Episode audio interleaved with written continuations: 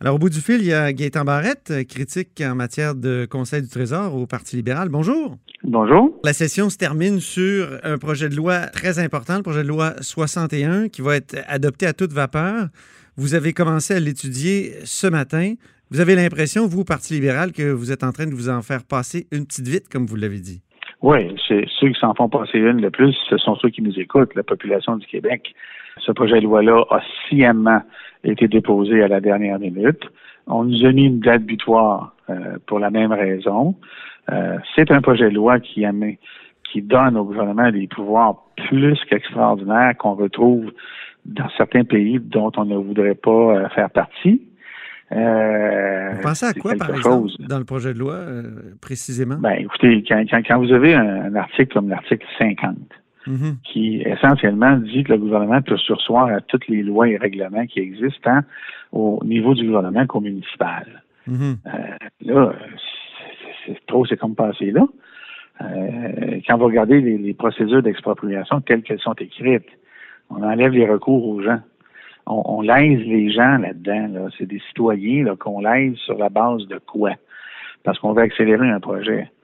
Alors, la question qui se pose ici, là, ah, je m'excuse, je, reviens.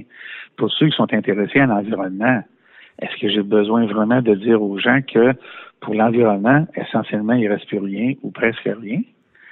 Savez, tous les angles qu'on prend dans ce projet de loi-là, ce sont des angles d'exagération. En plus, on les prend sous le prétexte d'une urgence sanitaire qu'on ne peut pas prédire mais qu'on veut faire durer deux ans. Euh, et en plus, il y a eu une ambiguïté sur le deux ans. Hein? Pardon? Il y a eu une ambiguïté sur le deux ans. On a l'impression que ça a été dit en, en, présentation la semaine passée du projet de loi, mais en même temps, aujourd'hui, on nous dit non, non, le deux ans, c'est pas ça. Oui, mais là, il, commence à reculer. J'espère qu'il va reculer sur d'autres choses. Mais en plus, le président du Conseil du Trésor, dans un point de presse, a dit la semaine dernière, en fin de, de point de presse, qu'il y aimerait bien ça que ces mesures-là, extraordinaires et exagérées, ça c'est mon qualificatif, perdurent, continuent après la dite période d'urgence sanitaire. Non. Alors nous, Parti libéral, là, augmenter l'activité économique par des, des projets d'infrastructure, on n'a pas de problème avec ça. Mais pas au dépens des droits des individus, pas au dépens de ça pas avec la possibilité de surchauffe, pas avec euh, le manque de contrôle tel que l'on a actuellement.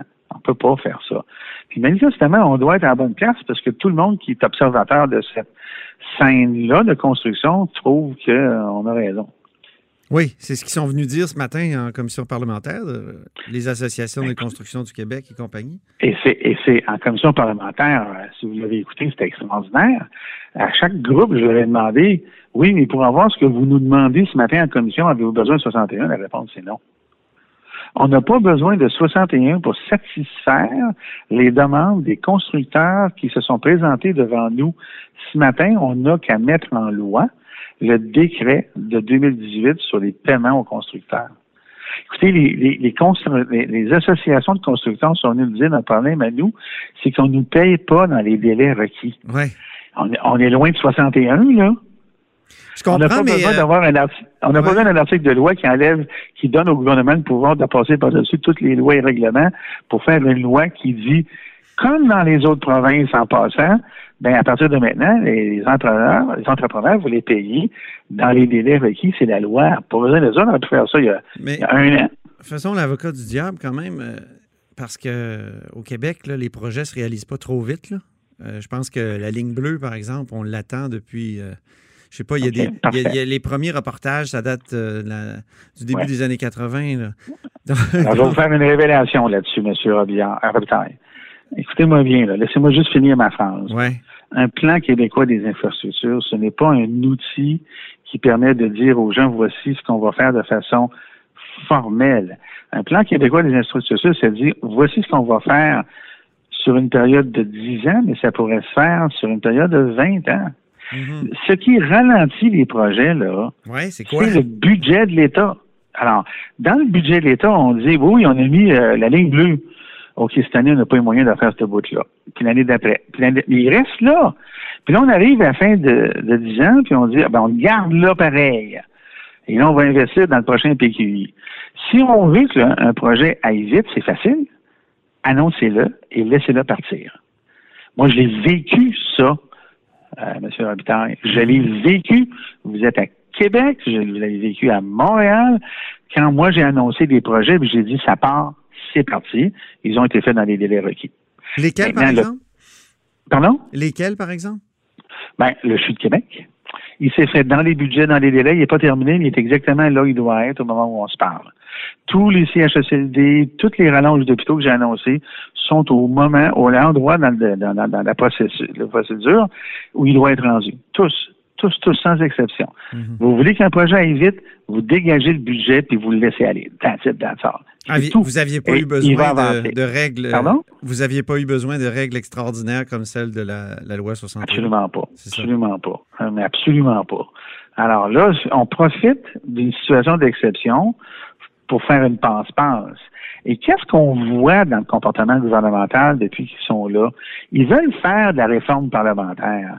Dans tous les dossiers, ils veulent diminuer la participation des parlementaires, la procédure gouvernementale. Ils veulent être comme parti propriétaire de l'État comme une entreprise et faire, faire comme bon leur semble. Mais là, ça va trop loin. Si c'est au dépend d'un exproprié qui perd des droits, qui perd son avoir, qui Mais si, pas de si exproprié, excusez-moi, s'il est exproprié, il va être, il va être compensé quand on est exproprié? Euh, non, non, non, pas nécessairement. Euh, ça, j'en reparlerai euh, ultérieurement. Mais la, la, la, la, politique est en place actuellement. Ça sera un peu long là, dans notre conversation. Okay. L'aise l'exproprié. L'idée ici n'est pas d'empêcher l'expropriation, mais de faire en sorte que dans le processus d'expropriation, l'exproprié ne soit pas lésé. Mhm. Quand on regarde du côté des contrats gouvernementaux, non, on ne passera pas à côté des règles normales. Question des contrôles, écoutez, trouvez-vous qu'on a assez de contrôles actuellement? Moi, je vais vous dire ça comme ça, peut-être même comme j'ai dit ce matin en commission parlementaire. Une affaire là, qui est insensée. Le ministre des Finances, la semaine dernière, au, au Salon Bleu, nous a dit que comme il y avait du chômage actuellement au Québec, avec ces 202 projets-là, ça allait éviter la surchauffe. Ben oui, mais c'est parce qu'on a posé la question à tout le monde un matin, puis on dit, ben non, il nous manque de personnel. C'est sûr qu'il va y avoir de la surchauffe. C'est sûr. Il y a peut-être du chômage, ça veut pas dire qu'il y a une tonne de gens formés pour faire tous les projets en même temps d'un coup. Alors, ça va entraîner la surchauffe, contrairement à ce que Éric Girard dit et Christian Dubé dit. Où sont les contrôles? Ils sont pas là. On les allège. Mais c'est qui qui paye au bout du compte? C'est le contribuable québécois? Est-ce qu'on va prendre le risque de ramener collusion, corruption et ainsi de suite pour ce qu'on appelle une relance économique qui n'en est pas une, c'est juste une augmentation d'activité économique. Votre collègue euh, Marc Tanguy parle de Duplessis. Est-ce que c'est une bonne comparaison? Ben, moi, je pense que je pense que c'est une comparaison qui s'applique parce que quand on regarde la distribution euh, politique des dix projets, c'est assez spécial. Moi, j'ai dit, je vais vous le redire encore une fois. ça, ça a été nié par euh, le gouvernement quand même. là, je ben, sais que vous voulez dire que... attention, attention. quand j'ai dit, quand j'ai dit ça, là, je m'adresse à un dossier spécifique. OK. Monsieur Robitaille, on vit dans une société de droit et selon ce principe-là, tout le monde est égal devant la loi. On s'entend? On vit dans un système de santé qui est universel et normalement, pour la même raison, on devrait tous être égaux devant le système de santé. Au moment où on se parle, on prévoit, puis je ne m'ostine même pas sur le chiffre, là. je ne m'ostine même pas sur le concept. On prévoit construire 48 maisons des aînés, qui sont le grand luxe. C'est peut-être les dernières maisons des aînés qu'on va construire parce que, à un moment donné, il va manquer d'argent. Elles coûtent très cher à construire, elles vont coûter très cher à opérer ça se peut qu'eux-mêmes se rendent compte qu'il n'y en aura peut-être pas d'autres. Alors, si jamais il advenait que ce soit les dernières, ne devraient-elles pas être distribuées de façon neutre et équitable sur le territoire du Québec en français en fonction de où sont les personnes âgées? Donc, selon la densité populationnelle de ces personnes-là, la distribution géographique ne devrait-elle pas être apolitique? Mm-hmm. La réponse, monsieur, c'est oui. Je vous demande même pas de me la dire. On doit, devant la santé, être égaux devant le système de santé. Au Québec, là, en tout cas, moi, quand j'étais ministre, là, on a offert à tous les citoyens du Québec le même niveau de soins. Il n'y a personne qui avait une chirurgie de meilleure qualité parce qu'il était dans la bonne ville, qui avait plus d'argent, whatever. Il n'y a personne. Tout le monde a été traité équitablement au Québec. Ça doit être comme ça. C'est fondamental. Et ça, là, fondamentalement, c'est pas le cas dans ce projet-là, qui est peut-être le dernier pour un bon bout de temps. Mhm. Alors, vous comprenez que je ne conteste pas l'idée d'accélérer l'activité économique en construction, ni les projets. Je conteste la manière que c'est fait sur la base de ce que je viens de vous dire. Personne ne peut me battre cet argument-là. Mhm. Ben, parlons de la COVID en terminant. Est-ce que vous êtes rassuré par les dernières nouvelles? Est-ce qu'on on, voit la lumière au bout du, tunnel euh, davantage? OK. Je oui, tout à fait. Mais prenons plutôt l'analogie euh, d'un voyage en Suisse. Oui, euh, avoir un autre tunnel. Exactement. Vous craignez la deuxième vague? on, sort, on sort de ce tunnel-là, là, puis je pense qu'on est pas mal sorti. Là. Ça apparaît très clair. Je pense qu'encore aujourd'hui, on fait de la, de la relation publique. On en fait depuis le 13 mars. Là. C'est une gigantesque opération, comme le projet de loi 61 d'ailleurs, qui utilise le prétexte de la, la, COVID pour changer tout au mode de fonctionnement. Là, on est rendu là où de toute évidence, écoutez, là, même à Montréal, là, euh, allez à Montréal, moi j'étais à Montréal en fin de semaine. Là. Ouais, moi aussi. Promenez-vous sur les rues puis sur les autoroutes, là, vous n'avez pas l'impression d'être euh, Moi, l'autoroute, c'est ah ben, on, est, on est en pandémie pour les commerces qui sont fermés, mais pour les parcs, pour les gens qui se promènent dans la rue, pour la circulation, on dirait que tout est revenu à la, normale. C'est ça. Alors là, ça veut dire que le monde sort de chez eux. Hein?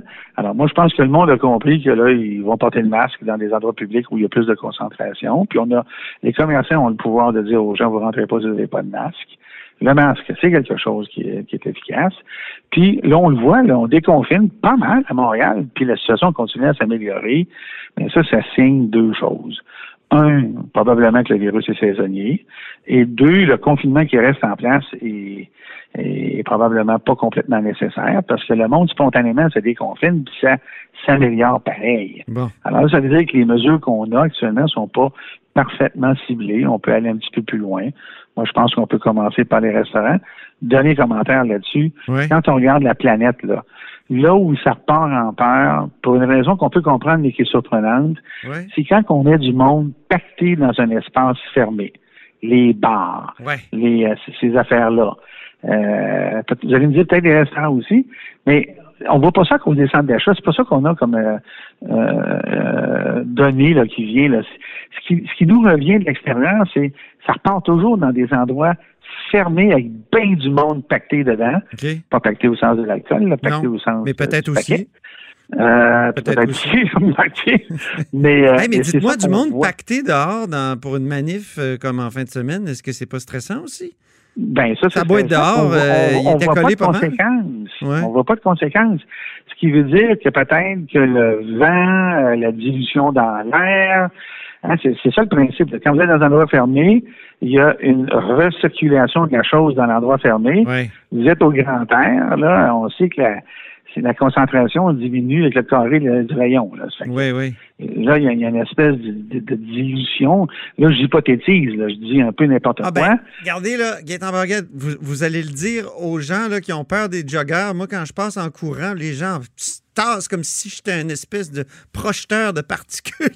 non, moi, je vais vous dire vraiment exagéré. à moins que vous arrêtiez, vous fassiez exprès, vous vous penchez de mon bord, là, pour me souffler en pleine face, là, ça me stresse pas bien, bien. Bon, ben, dites-le au monde. Docteur Barrett. Je le dis, là, puis tout le monde, regardez, là, si vous voulez que ça se mettez dans un masque quand vous allez dans un magasin. Tout le monde va être content. Oui, c'est ça. Et puis, ça va convaincre les autorités de santé publique euh, d'être un peu plus laxes. Merci beaucoup, Gaétan Barrette, député de la Pinière, pour cette entrevue. Merci. Merci. Donc, euh, c'était Gaétan Barrette. Vous êtes à l'écoute de La Haut sur la Colline.